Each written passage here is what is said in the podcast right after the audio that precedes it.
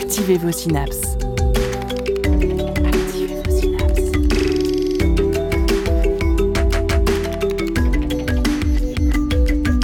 Poussez la porte du labo des savoirs et entrez dans un monde de science et d'expérience. C'est le labo des savoirs. Pas facile d'explorer les milieux hostiles et secrets cachés sous la surface de l'eau. Froid, pression, absence d'air ou de lumière, les contraintes s'accumulent. Mais l'humain est têtu et explorer c'est ce qu'il sait faire de mieux. Alors dès l'Antiquité, il conçoit des modèles de combinaisons et de réservoirs d'air, ce qui donnera bien plus tard le scaphandre. Petit plongeon dans l'histoire et l'imaginaire des inventeurs de cette curieuse technologie. Vous êtes bien, vous êtes à l'écoute du Labo des Savoirs.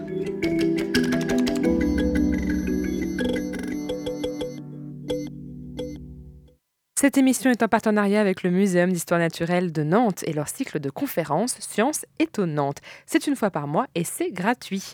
Nous échangeons aujourd'hui avec Muriel Pessic du Musée du scaphandre d'Espalion, juste avant sa conférence publique donnée au Muséum sur l'histoire du scaphandre. Nous entendrons également Célie Dubost, bénévole au Labo des Savoirs, qui nous racontera les différents types de scaphandres professionnels avec chacun leurs contraintes. Restez, vous verrez qu'il y a plein plein de types différents. Mais pour l'instant, place à l'interview.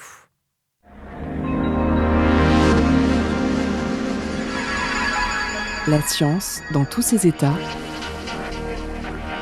Au labo des savoirs.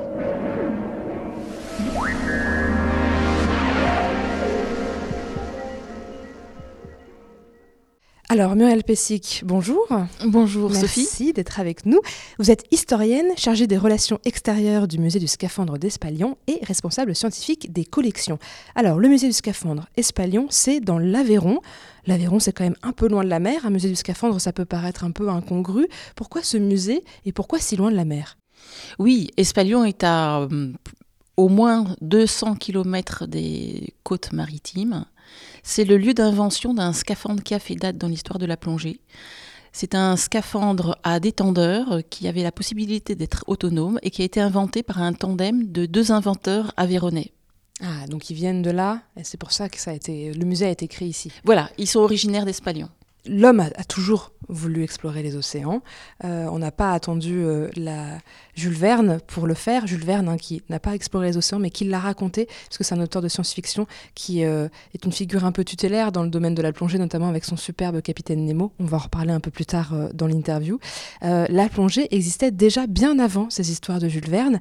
Comment on sait à l'époque quelles étaient les premières techniques pour aller explorer sous l'eau et voir ce qui n'était pas accessible à l'œil humain? Effectivement, la mer était un- un- une ressource pour, euh, pour l'homme et aussi euh, avec le développement du commerce, des routes maritimes et beaucoup de naufrages avec le développement du commerce.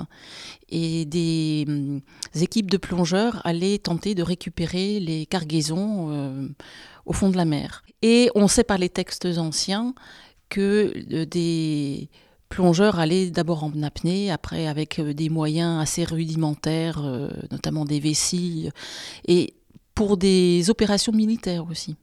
Mais il faut savoir que Aristote parle du premier dispositif euh, pour aller sous la mer, hein, qui consiste en un chaudron retourné. En fait, c'est comme un, un casque individuel finalement. Et il explique que si on le maintient bien perpendiculairement à la surface, il garde de l'air et cet air en fait est comprimé à mesure qu'on descend la cloche. Donc c'est un air tout à fait respirable et qui est le principe de base de la cloche à plongeur qu'utilisera en fait euh, euh, Alexandre le Grand. Il y a une légende, mais il y a toujours un peu de vérité derrière les légendes. Il serait descendu non pas dans un caisson fermé, mais dans une cloche à plongeur. euh, euh, dans Comme, comme l'avait décrit. Aristote. Voilà, voilà. Donc dès l'Antiquité, on avait des systèmes pour aller sous l'eau et garder de l'air avec soi. Bien sûr, Aristote était le précepteur d'Alexandre le Grand, ce qui explique qu'il ait pu avoir eu l'idée. D'accord. Donc là, il y a cette, euh, cette espèce de méthode euh, comme un casque de cosmonaute mais avec un chaudron. Euh, Est-ce qu'il y a des méthodes aussi pour, pour s'alourdir, pour aller plus profond? Oui, alors ça ne pouvait marcher que si on avait des lestes, effectivement, pour maintenir la, cloche euh, en profondeur.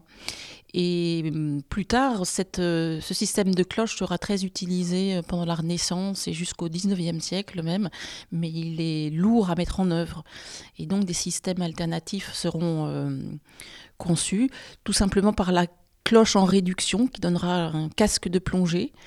Euh, et puis un habit pour éviter que l'eau rentre dans le casque au moment où on penche la tête. Donc pour permettre une mobilité plus grande et plus de, gestes euh, dans l'eau. Donc au fur et à mesure, on est en train de construire ce qui ressemble à un scaphandre. Voilà. Et alors le scaphandre euh, qui a été un standard de plongée, un instrument quasi universel autour de la planète euh, au 19e siècle, hein, mais jusqu'au milieu du 20e siècle a été le scaphandre à casque. On dit aussi le pied lourd. Donc ça reprend cette idée de casque individuel, mais avec une enveloppe complètement étanche qui protège le scaphandrier, qui est lesté et qui possède un système d'alimentation en air relié à la surface et une pompe foulante. Et ce casque a une petite valve, une euh, soupape euh, qui permet de faire euh, partir l'air. l'air c'est une soupape d'expiration, comme trop plein d'air, si Comme vous une cocotte minute, un peu? Oui, voilà. Donc en fait, ça règle la flottabilité et ça règle les, besoins en air du. ça, régule manuellement les besoins en air du plongeur. Donc le plongeur est sous l'eau avec son, son scaphandre à casque par lequel de l'air rentre depuis le bateau pour qu'il puisse respirer, mais sort aussi pour qu'il puisse lui-même euh, euh, faire ses variations. Et puis, et puis euh, il expire le, gaz carbonique aussi. Ah oui, ça permet de pas s'étouffer tout simplement. donc il a cet apport d'oxygène, mais il est forcément relié au bateau, c'est ça? Voilà. Il n'est pas encore autonome. Voilà. Et alors, quand est-ce qu'arrive euh, le fameux scaphandre autonome où là, euh, le plongeur peut se déplacer plus librement? Alors, c'est vraiment étonnant parce que cette, euh, aspiration à l'autonomie est très ancienne, en fait, notamment au XVIIIe siècle. Et il faut savoir que l'histoire de la plongée est absolument prolifique. Beaucoup de conceptions n'ont pas été réalisées, mais d'autres, si, mais c'était souvent des prototypes, des choses très intelligentes, simplement euh, et qui ont pu fonctionner tout à fait. Euh, les matériaux qui permettent par exemple une bonne étanchéité avec la caoutchouc vulcanisé n'étaient pas encore là. Et donc il y avait des, problèmes euh, de, de, fonctionnement. Euh, c'était pas idéal, mais certains arrivaient à, le faire. Alors, pour vous citer quelques noms, il y a par exemple au XVIIIe siècle Fréminet avec sa machine hydrostatergatique qui imagine d'abord un réservoir à côté de lui euh, qui lui donne de l'air, euh, qu'il euh, entraîne avec lui, et puis ensuite il se met un réservoir sur le dos. Et il fait des démonstrations dans la Seine, puis au Havre, etc. Ça c'est en 1775 par là. Et puis, euh, il y a un autre scaphandre euh, en Prusse de Klinger qui est hum, déjà avec un, un mais aussi une cuirasse et un habit de cuir, euh, avec des manches à mi-bras, des, manches courtes, et une culotte aussi courte, qui faisait que une partie du corps était entourée de l'air à pression et l'autre était soumis à la pression ambiante. Et alors ça, c'était un différentiel qui limitait l'utilisation de ce procédé, en fait, parce que ça devenait... Euh, ça faisait des lésions, enfin des, des contusions euh, si on descendait trop bas. Mais euh, ce sont les prémices du, scaphandre à casque. Celui avait deux tuyaux en fait qui permettaient la ventilation, arrivée d'air, sortie d'air. Donc on ne manque pas d'idées, mais on essaye encore des trucs et il y a des trucs qui marchent plus ou moins bien.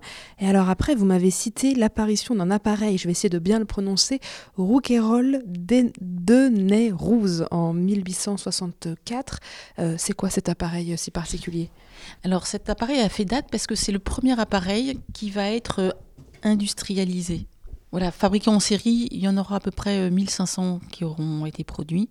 Cet appareil consistait en un réservoir d'air comprimé surmonté d'une chambre de décompression avec ce qu'on appelle aujourd'hui un détendeur, c'est-à-dire euh, un système permettant la détente de l'air euh, en fonction de la profondeur, selon la, pression ambiante. Et alors, il fonctionnait comme un poumon artificiel, c'est-à-dire qu'à à l'inspiration du plongeur, l'air était euh, appelé dans la chambre de décompression, mis à la bonne pression grâce à une membrane souple qui répercutait, qui répercute la pression ambiante et, euh, expiré par un bec de canard ensuite. Euh, et c'est un système qu'on appelle à la demande. Et c'est vraiment le système qui, qui sera repris par le commandant Cousteau 80 ans plus tard, après la Deuxième Guerre mondiale. Donc c'est le système qui est la base de, du scaphandre moderne on peut dire ça? Absolument. Cet appareil Rouguerolles de Nérouze pouvait être utilisé soit en narguilé relié à une pompe, soit en autonomie, ce qui était, il y a un brevet de euh, juin 1864 qui justement fait l'apologie de, de, l'autonomie, euh, la liberté, être libre de tout mouvement euh, sous l'eau. Et on sent que c'est une conquête. C'est un système révolutionnaire parce qu'il est extrêmement simple et c'est sa simplicité qui a fait sa postérité. D'autres systèmes à détendeur ont existé, soit en narguilé, soit non, mais ils étaient beaucoup plus compliqués à reproduire euh, de manière euh, industrielle. Et celui-ci est arrivé à une formule euh, extrêmement limpide, et il était utilisé au départ pour des sauvetages, par exemple, et ça constituait une alternative au scaphandre pied lourd, qui avait besoin d'une bonne demi-heure pour le harnacher avec toute une, équipe, tandis que ce qui était vanté dans le cas de cet appareil, c'était sa possibilité d'être euh, rapidement mis en place, peut-être? Euh, j'allais dire chaussé, euh, oui, il pouvait être voilà, il pouvait le revêtir. Enfin, si on pouvait l'enfiler, c'est ça. Voilà. On pouvait mettre ce scaphandre assez vite. Voilà, il pouvait être équipé de manière très rapide et sauter à l'eau sans grande préparation. Hmm. Et c'est ça qui faisait sa force au début. Mais les besoins du marché ont appelé la production de toutes sortes d'accessoires, notamment une combinaison de plongée, qui faisait qu'il emportait quand même plus d'air avec lui, donc il avait besoin d'être lesté, et ça alourdit le système, et ça l'a fait finalement dans les reproductions, on a l'impression que c'est un pied lourd. Mais il a toujours ce système d'alimentation buccale, qui est, très qui est différent du casque de plongée où on respire par le nez ou par la bouche. Hmm. C'était vraiment à l'origine beaucoup plus léger et beaucoup plus facile. C'est juste qu'on a rajouté plein de choses autour. Voilà. J'ai bien dit que ce, système pouvait être euh, utilisé soit en narguilé, soit en autonomie. Mais la réalité des besoins euh, des travaux hydrauliques de l'époque, où pêche euh, aux éponges, euh, aux huîtres perlières, au corail, mais surtout les travaux en Occident, les travaux euh, hydrauliques dans les ports, les constructions d'ouvrages d'art, etc., nécessitaient des heures de travaux sous l'eau. Et l'autonomie ne suffisait pas. Elle n'était même pas souhaitée par les travailleurs qui préféraient de beaucoup être liés avec un ombilic à la surface. Donc en fait, il est presque arrivé trop tôt, ce modèle. Absolument. Il, était avant-coureur. Euh, trop précurseur à un moment où en fait on avait encore besoin d'être euh, pas forcément autonome, mais d'être sûr euh, d'avoir de l'oxygène et de faire des travaux longue durée. Oui, et notamment c'est la technique de compression des gaz qui n'était pas encore très avancée. Rouquayrol de Nérouse pouvait comprimer les appareils, soit par une pompe, soit même par un compresseur électrique, jusqu'à 40 bars. À la fin du siècle, un inventeur comme Bouton, qui met au point à partir du scaphandre pied lourd un scaphandre autonome à recycleur, bénéficie d'une compression à 200 bars. Et il utilise un, ancien obus qu'il coupe euh, pour, euh, comme contenant, donc on sent que c'était très épais là déjà.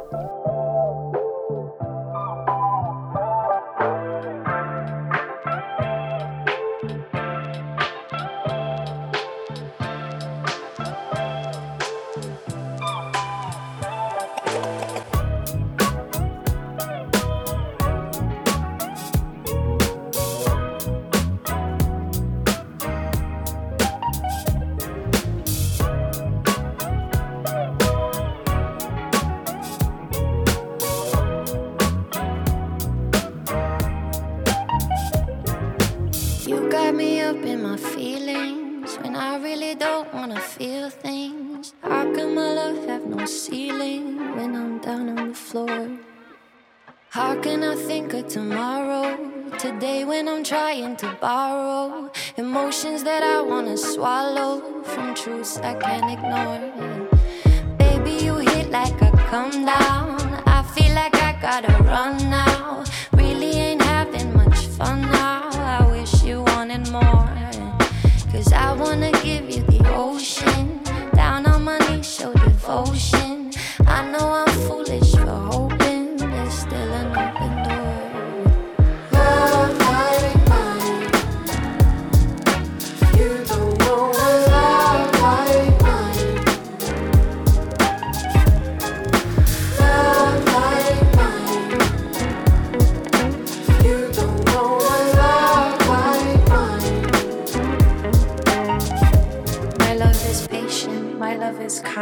my love is pure like mystic divine. My love is your love laid on the line. I could be your love if you'd be mine. My love is branded, labeled a fool. My love won't bend or break any rules. My love is honest, my love is true. I'm keeping my love, it for you.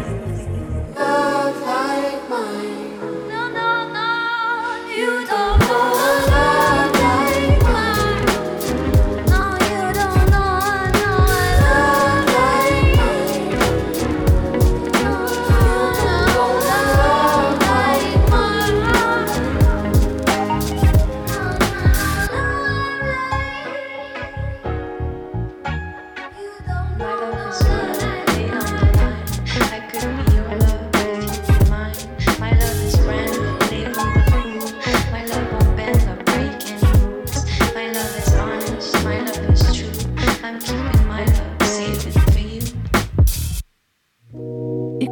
et ses chercheurs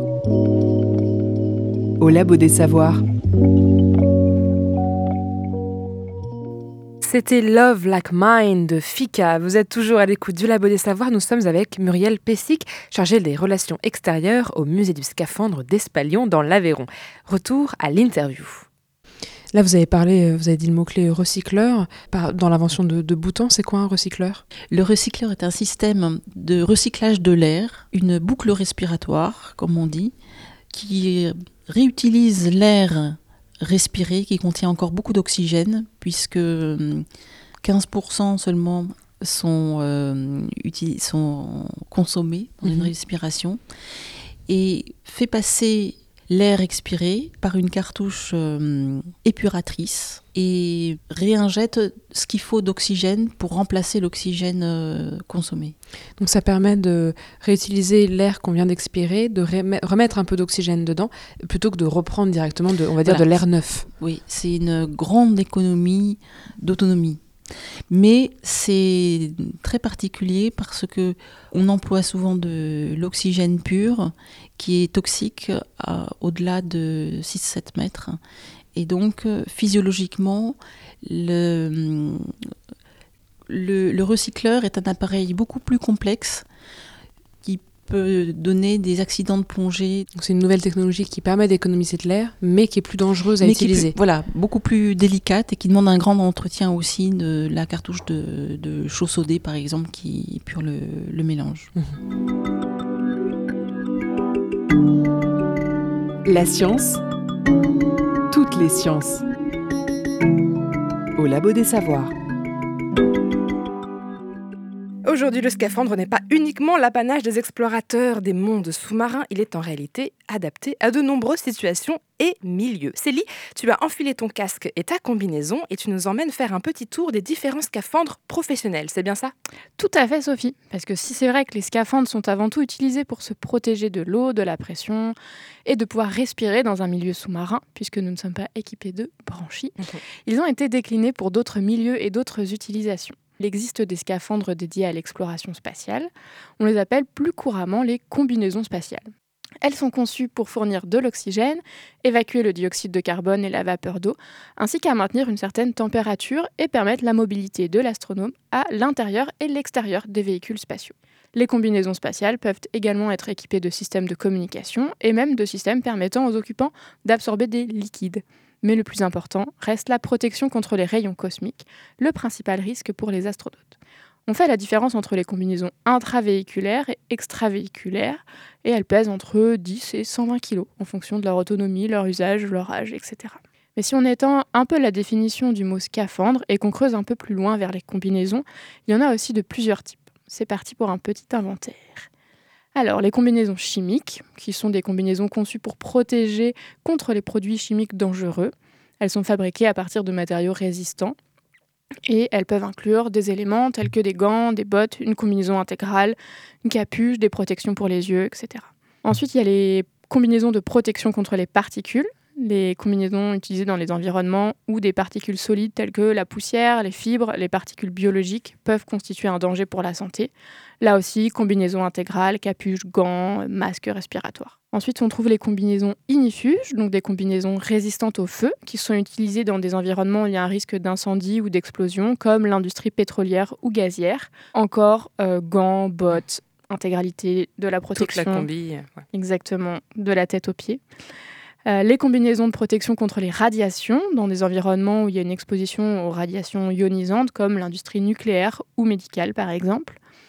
Ensuite, on a les combinaisons de protection contre les infections euh, dans des environnements médicaux, des laboratoires, pour protéger contre les infections transmissibles.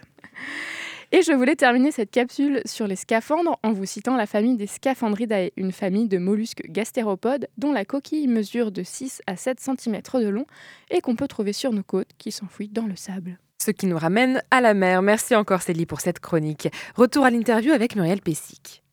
Donc on a, on a fait un petit tour un peu euh, de l'histoire de cette technologie du scaphandre en abordant euh, que très peu de choses. Si vous êtes curieux, chers auditeurs et auditrices, n'hésitez pas à aller explorer vous-même cet historique qui est très intéressant. Nous sommes dans la ville de Nantes. La ville de Nantes, c'est la ville de Jules Verne. Et Jules Verne, on en a parlé un petit peu en début d'émission, il a un personnage fétiche, le capitaine Nemo, qui est une figure emblématique de la plongée. Alors pour écrire son personnage, Jules Verne a forcément passé en revue ce qui existait à son époque, s'est inspiré un petit peu de, sources techniques, historiques de l'époque pour écrire cette espèce de technologie de, plongée autonome et, en profondeur. Euh, quelles étaient les, les sources de Jules Verne, qu'est-ce qui l'a inspiré? Est-ce qu'il s'est inspiré notamment du fameux scaphandre euh, Roquerolles de Nérousse dont on parlait tout à l'heure? Oui, absolument. C'est sa référence et d'ailleurs l'appareil est cité in extenso dans le texte. Et Jules Verne avait plusieurs euh, modèles à sa disposition à l'époque euh, qui étaient exposés justement dans ces années-là, en 1867, à l'exposition universelle de Paris on pouvait les voir en fonction. Il y avait des démonstrations de scaphandres à la fois dans la scène, et puis une idée originale qui avait été celle de, des inventeurs Rouquayrol et de Nérouze, et qui avait été pris en main par de Nérouze, qui était en fait le capitaine d'industrie. C'était une piscine, euh, une piscine de démonstration avec deux étages. On pouvait regarder les plongées soit par, des hublots, soit depuis la surface, et il euh, présentait son, appareil qui à l'époque était hum, vêtu d'une hum, combinaison et, d'un masque. En fait, le masque groin, on n'en a pas encore parlé, était la transition entre des lunettes qui n'étaient pas très euh, ergonomiques en fait et le casque. C'était un, essai pour avoir un, accessoire qui restait léger mais qui protégeait la vue, mais qui finalement était assez lourd et hum, qui ne reposait pas sur un collet sur les épaules et donc qui faisait beaucoup travailler la nuque et les essais auprès de la marine nationale dans différents ports ont, fait, hum, ont pointé cette problématique et les inventeurs pendant l'année de l'exposition universelle ont mis au point un casque de plongée qui sera d'ailleurs différent des casques de plongée euh, classiques euh, parce qu'il sera avec une fermeture avec trois boulons, trois attaches, alors que le scaphandre classique en avait 12 en général. Est-ce qu'on peut imaginer que Jules Verne a été spectateur de ces plongées dans des aquariums pendant l'exposition universelle, qui prenait des notes pour son personnage? Ben, C'est très probable. Euh, on a des lettres euh, qu'il écrit à son père pour dire qu'il emmène sa petite famille et son frère Paul à l'exposition universelle. Et ça l'a sûrement vraiment intéressé. Et hum, l'appareil Rouquayrol de Nérouze a eu la médaille d'or concernant la classe des scaphandres euh, à cette exposition. Et il a été beaucoup il a fait l'objet d'articles très élogieux dans, la presse et dans euh, les, ouvrages de vulgarisation. Donc il a été, il a eu, vraiment son heure de gloire. Et ce qui est intéressant, c'est que à l'exposition universelle, il n'était pas montré en autonomie. Mais Jules Verne a tout de suite vu le potentiel de cet appareil à travers son autonomie. Et en même temps, il a fait un vrai choix parce que parmi les scaphandres proposés euh, en 1867 à Paris, il y avait un scaphandre autonome américain qui s'appelle McQueen et qui n'avait pas de détendeur. C'était un système de, robinetterie euh, manuel et un peu donc euh, approximatif. Et lui, il a choisi vraiment Rouquayrol de Nérouse, finalement par rapport à une réalité qui n'a pas tant fait exister l'autonomie. Jules Verne va appuyer, euh, va tout miser par rapport à cet appareil sur l'autonomie qui va donné à Nemo. Parce que Nemo était épris d'indépendance, il voulait n'avoir plus rien à faire avec les sociétés terrestres, et il lui fallait vraiment un appareil qui lui permette de cheminer seul sous les mers et de s'affranchir de tout matériel qui serait euh, terrestre. L'autonomie était une des, fixettes, on va dire, du capitaine Nemo, mais il y avait une autre, euh, un autre objectif, c'était celui de la profondeur. Est-ce que euh, Jules Verne a poussé un petit peu aussi la, technique de ces scaphandres euh, dans son univers fictif pour qu'il puisse aller à une plus grande profondeur qu'il ne pouvait à l'époque? Oui, Jules Verne a extrapolé les capacités d'autonomie de cet appareil en affirmant qu'il avait à peu près 10 heures d'autonomie, ce qui est énorme encore de nos jours, même pour des recycleurs. Et effectivement, euh, Nemo est comme un seigneur des mers il, euh, euh, c'est un explorateur et il souhaite pouvoir aller chasser comme aller visiter l'Atlantide ou emmener ses équipages dans les houillères sous-marines. Et donc il y a un grand registre de hum, circulation. Et notamment, on sent bien qu'il est attiré par, euh, par les profondeurs. Et il y a un épisode où il va retrouver l'endroit de rupture du câble sous-marin qui a été posé euh, en 1858 et pendant des années euh, pour établir euh, des liaisons entre l'Europe et les États-Unis, par exemple. Et Nemo y est, et Nemo est aussi sur les scènes englouties de Vigo, de la bataille de Vigo. Et donc, Nemo est la figure qui habite la mer et qui est en capacité de l'habiter en entier. Donc, il va encore plus profond avec son Nautilus mais hum, libre de tout mouvement, il peut se déplacer et il est l'homme le plus profond du 19e siècle. J'imagine que ça a dû faire naître euh, plein de vocations, euh, ce personnage un peu de fiction dans son scaphandre avec les, magnifiques gravures euh, de l'époque dans les, dans les ouvrages de Jules Verne. Ça devait, être assez, ça devait être vraiment cette figure de plongeur que d'autres plongeurs ont voulu reproduire. Jules, Verne se documentait de manière très précise, mais il a gardé une certaine liberté de conception aussi. Et hum, il fait des mélanges en fait. Et au moment où il choisit un scaphandre euh, avec un home de cuivre pour euh, Nemo, Rouguerollet de Nérouse n'avait pas encore proposé un, casque. Et je pense que pour son héros et sa noblesse, il ne pouvait pas euh, imaginer qu'il porte ce, ce, pardon, ce Masque. Masque qu'on a appelé sans doute à un moment donné d'un ce masque qui a été l'objet d'un sorbiquet, je pense, qu'on appelle maintenant le casque groin, hmm. et qui fait penser à quelque chose de bestial, hein, un profil bestial. Et donc, c'était pas possible, à mon avis, pour, euh, pour Nemo. Et de lui-même, il a été chercher un casque euh, qu'il a sans doute euh, il y avait plusieurs, euh, une typologie un peu variée. Il a trois hublots, par exemple, euh, et non pas quatre, comme plus tard les casques euh, de Rouquayrol de Nérouse. Mais il, il a fait aussi, quand on regarde les, les illustrations de Alphonse de Neuville et, et Rioux, il y a une certaine allure, en fait. Donc le casque est assez petit, c'est une boule.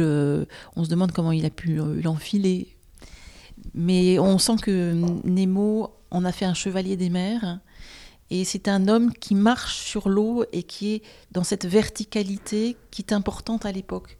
Et ce qui est intéressant, c'est que Jules Verne a souhaité l'autonomie pour son héros d'un appareil qui était précurseur, mais qui sera précurseur non pas pour marcher au, au fond des mers, mais dans le sens où il était autonome il pouvait nager entre deux eaux. C'est cet aspect-là de hum, l'invention qui sera repris par le commandant Cousteau, qui fera du plongeur un homme poisson. Là, on parle énormément des mers et des océans, et parce que c'est quand on pense aux scaphandres, c'est d'abord là où on les voit euh, évoluer. Mais en réalité, le scaphandre, euh, c'est un transfert de technologie qui peut aller de tous les milieux hostiles, de la mine à l'océan, à l'espace. Alors, moi, j'aimerais partir de la mine, puisque vous m'avez raconté que dans l'Aveyron, il y avait des mines et il y avait des coups de grisou.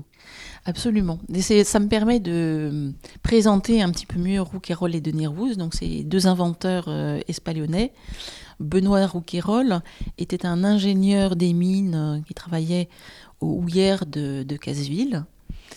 Et ces houillères, ces mines de charbon, sont très sujettes aux coups de grisou, effectivement, qui provoquaient des, explosions et l'asphyxie du, personnel, donc des, mineurs.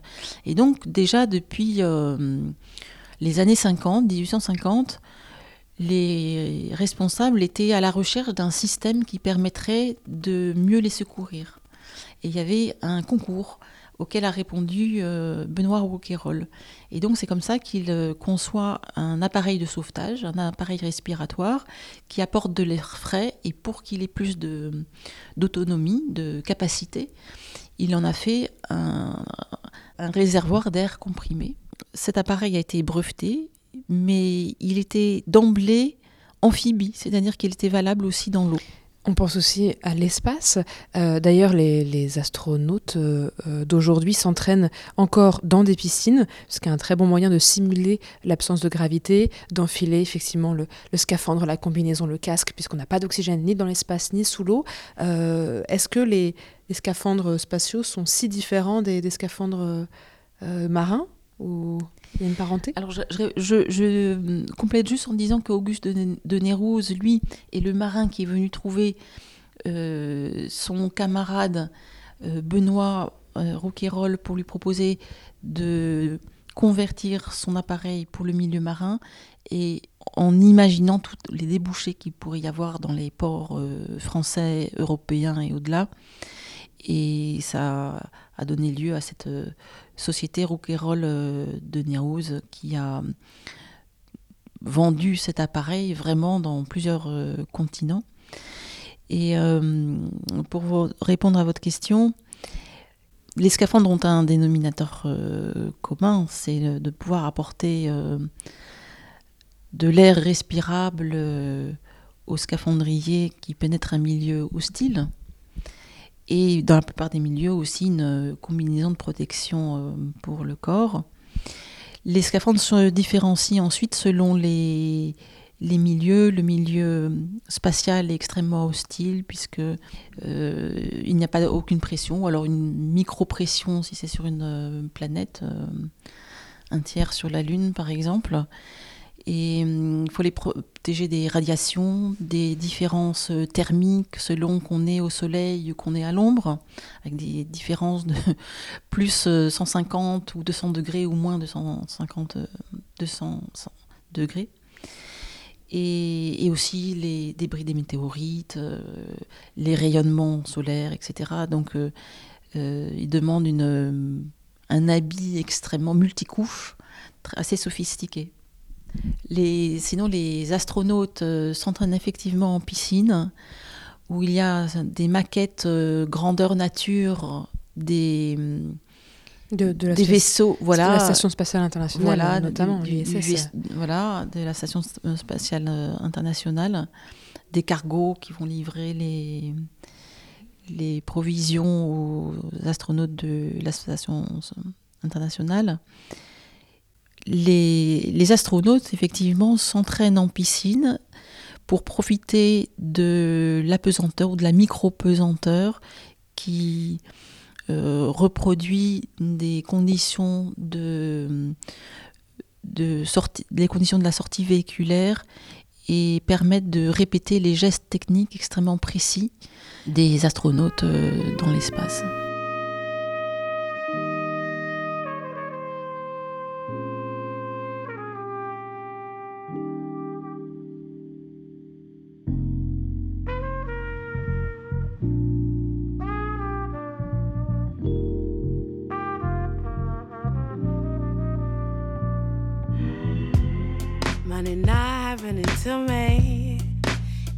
Happening for me.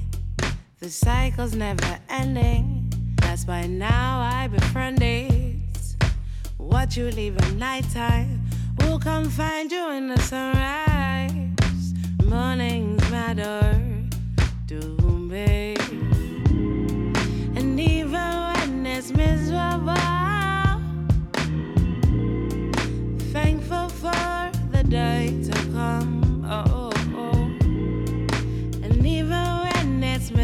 miserable, thankful for the day to come.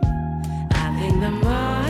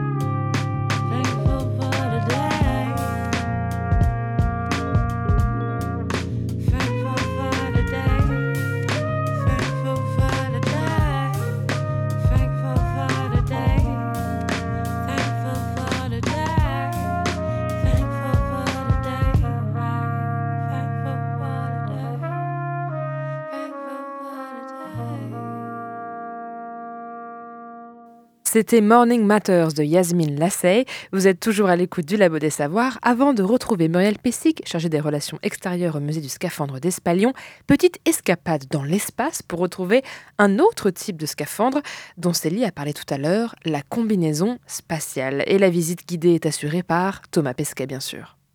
Bonjour à toutes et à tous. Aujourd'hui, je voudrais vous présenter un, module un peu particulier de la Station spatiale internationale. C'est notre sas de sortie extravéhiculaire, notre airlock, comme on l'appelle, en bon anglais dans le texte. Euh, on a toujours deux scaphandres, on sort à deux euh, membres d'équipage en même temps. La raison, c'est que s'il y en avait un qui devait avoir un problème, ben, l'autre est là pour l'aider. Alors, on a euh, les scaphandres en position ici, c'est là qu'on va les enfiler.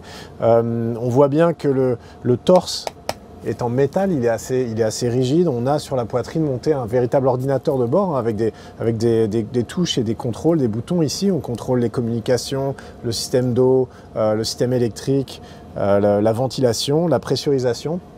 On a même un, petit écran ici qui va nous donner des messages, hein, qui va nous informer bah, de, l'état des systèmes qui, eux, sont euh, la plupart, pour la plupart dans, la partie sac à dos. Euh, c'est là que se trouve bah, l'électronique et les équipements du, scaphandre, qui est lui-même un véritable vaisseau spatial. Ensuite, les bras, les jambes euh, sont plutôt en fait, avec des matériaux mous. Et évidemment, on vient compléter le système avec les gants les gants qui sont la seule partie qui sont vraiment personnalisés. Chaque astronaute a les siens. Voilà, c'est comme, ça que, tout se prépare. Euh, on voit un des systèmes les plus importants, c'est aussi bah, évidemment le, casque. On, a des caméras, on a un système d'éclairage qui nous permet bah, de travailler pendant la nuit, pendant qu'on n'est pas éclairé par le soleil, pendant qu'on passe du côté non éclairé de la Terre. Euh, évidemment, bah, si jamais on devait être exposé à une lumière trop violente, eh c'est là qu'on descend le, fameux viseur euh, en or et ça se, contrôle ici, euh, de même que les lumières au niveau du casque. À l'intérieur du scaphandre, on a un système de, refroidissement par eau qui nous permet bah, de, rester, nous, à une température correcte et on porte ce, vêtement en dessous. On voit bien les, tubes d'eau en fait, qui parcourent tout le, corps de, l'astronaute pendant une sortie extravéhiculaire eh ben, pour le protéger des excès de température, que ce soit en froid ou en chaud. Merci pour la visite, j'espère que vous avez euh, apprécié ce petit moment euh, avec moi à bord de la station spatiale et à bientôt bah, pour euh, d'autres découvertes.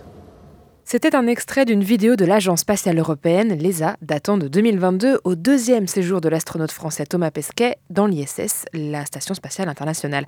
N'hésitez pas à aller la voir sur YouTube, cette vidéo est fantastique, avec les images c'est toujours un peu mieux. Retour à l'interview enregistrée un peu avant la conférence de Muriel Pessic au Muséum d'histoire naturelle de Nantes sur l'histoire du scaphandre. Alors, emportés par nos échanges, nous nous sommes trompés sur le prénom de l'astrophysicienne Nathalie Cabrol. Donc, quand vous entendrez Nicole Cabrol, il s'agit en réalité bien de Nathalie Cabrol. Pardon pour cette erreur. Le son des sciences au labo des savoirs.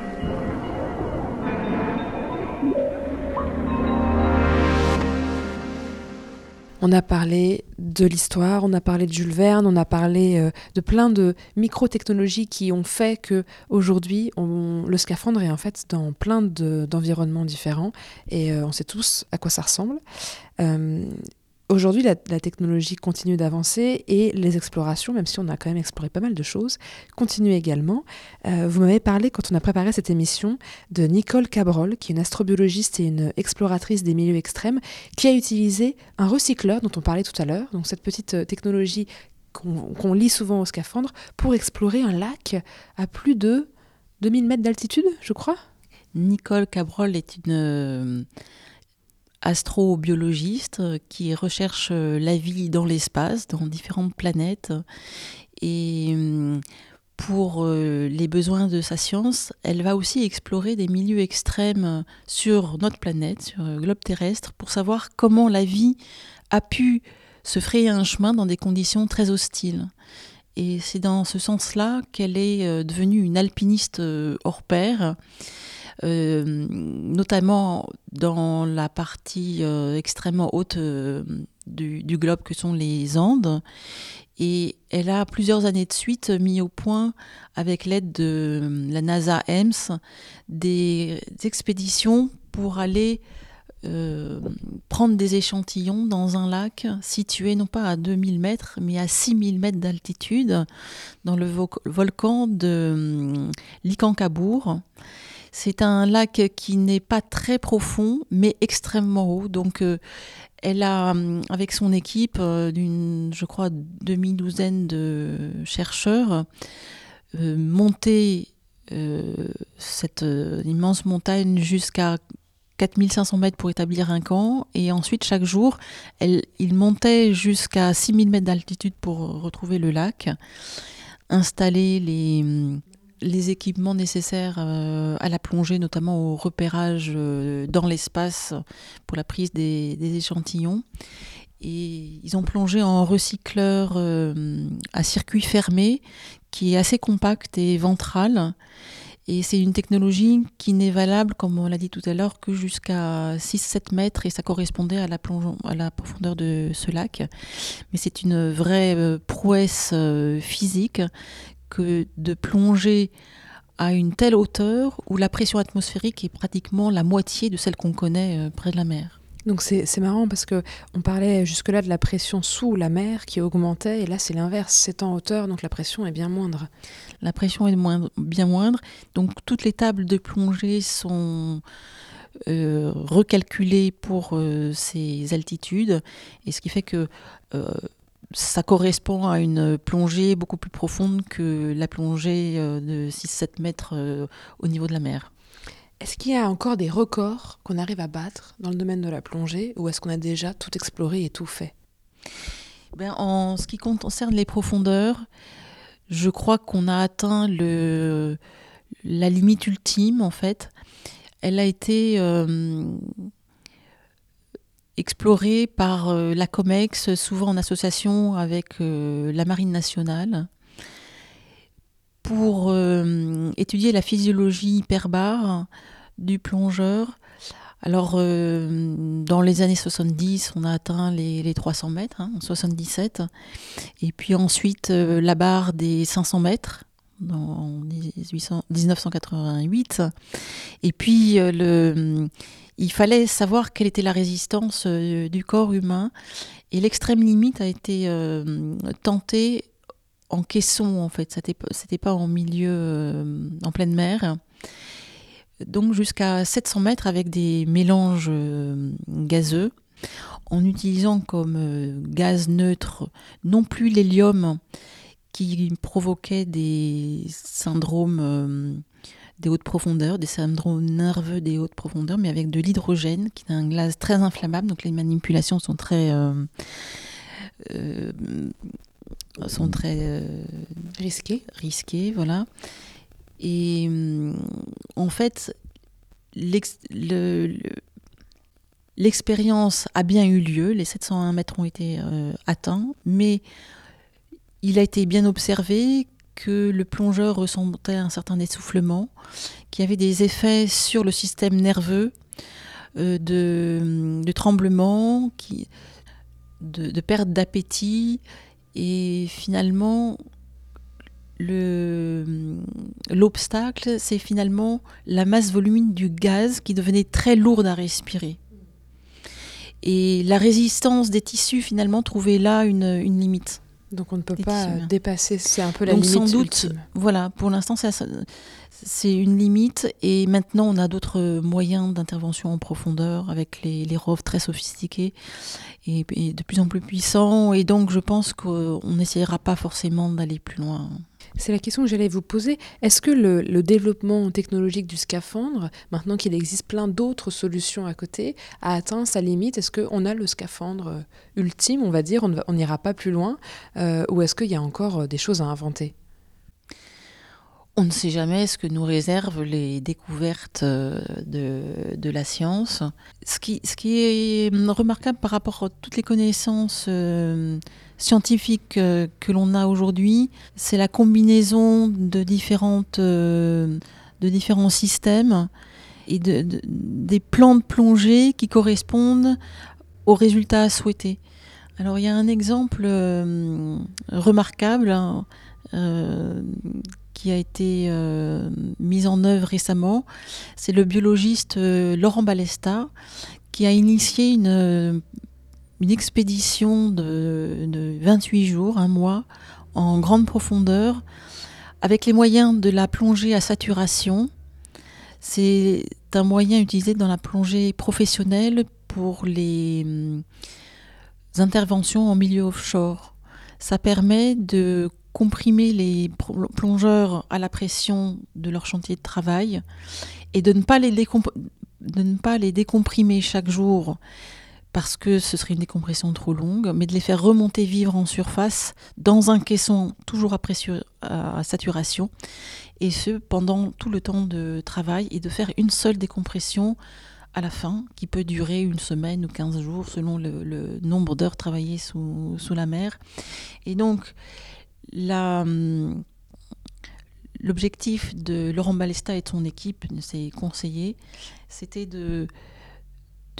d'allier la plongée à saturation avec une tourelle de plongée à l'autonomie du plongeur équipé de recycleurs, qui est une plongée beaucoup plus compliquée et aussi plus compliquée pour se prémunir du froid, parce qu'en grande profondeur, on est très vite refroidi, surtout si on respire de l'hélium qui est très conducteur de, du froid. Et ça lui a permis de rester beaucoup plus longtemps sous la mer et de faire des photos et d'observer la faune euh, et la flore sous-marine comme on ne l'avait encore euh, jamais fait. Donc c'était très osé et il a réussi euh, avec succès. Donc on a encore de belles choses à faire avec les scaphandres et avec cette technologie dans le futur. Eh bien écoutez, merci encore à vous, Muriel Pessic, d'avoir répondu à mes questions. Euh, je rappelle que vous êtes historienne, chargée des relations extérieures du musée du scaphandre d'Espalion et responsable scientifique des collections. Si vous voulez aller au musée d'Espalion dans l'Aveyron, n'hésitez pas. Et sinon, vous pouvez aussi aller sur leur chaîne YouTube. Il y a une superbe vidéo qui s'appelle euh, le chant des scaphandres. Le chant des scaphandres, qui est super chouette, euh, très belle et qui nous plonge un peu dans l'univers. Donc n'hésitez pas à y faire un tour. Merci encore. Merci Sophie.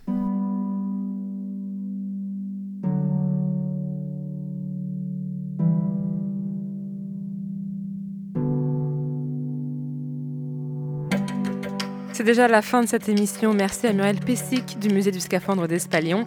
Merci aussi au Muséum d'histoire naturelle de Nantes. Merci enfin à Célie Dubost pour sa chronique.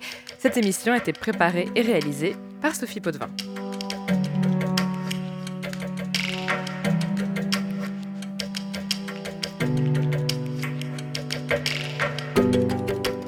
Pouvez retrouver toutes nos émissions et nos podcasts sur le labodesavoirs.fr ou sur votre application de podcast préférée.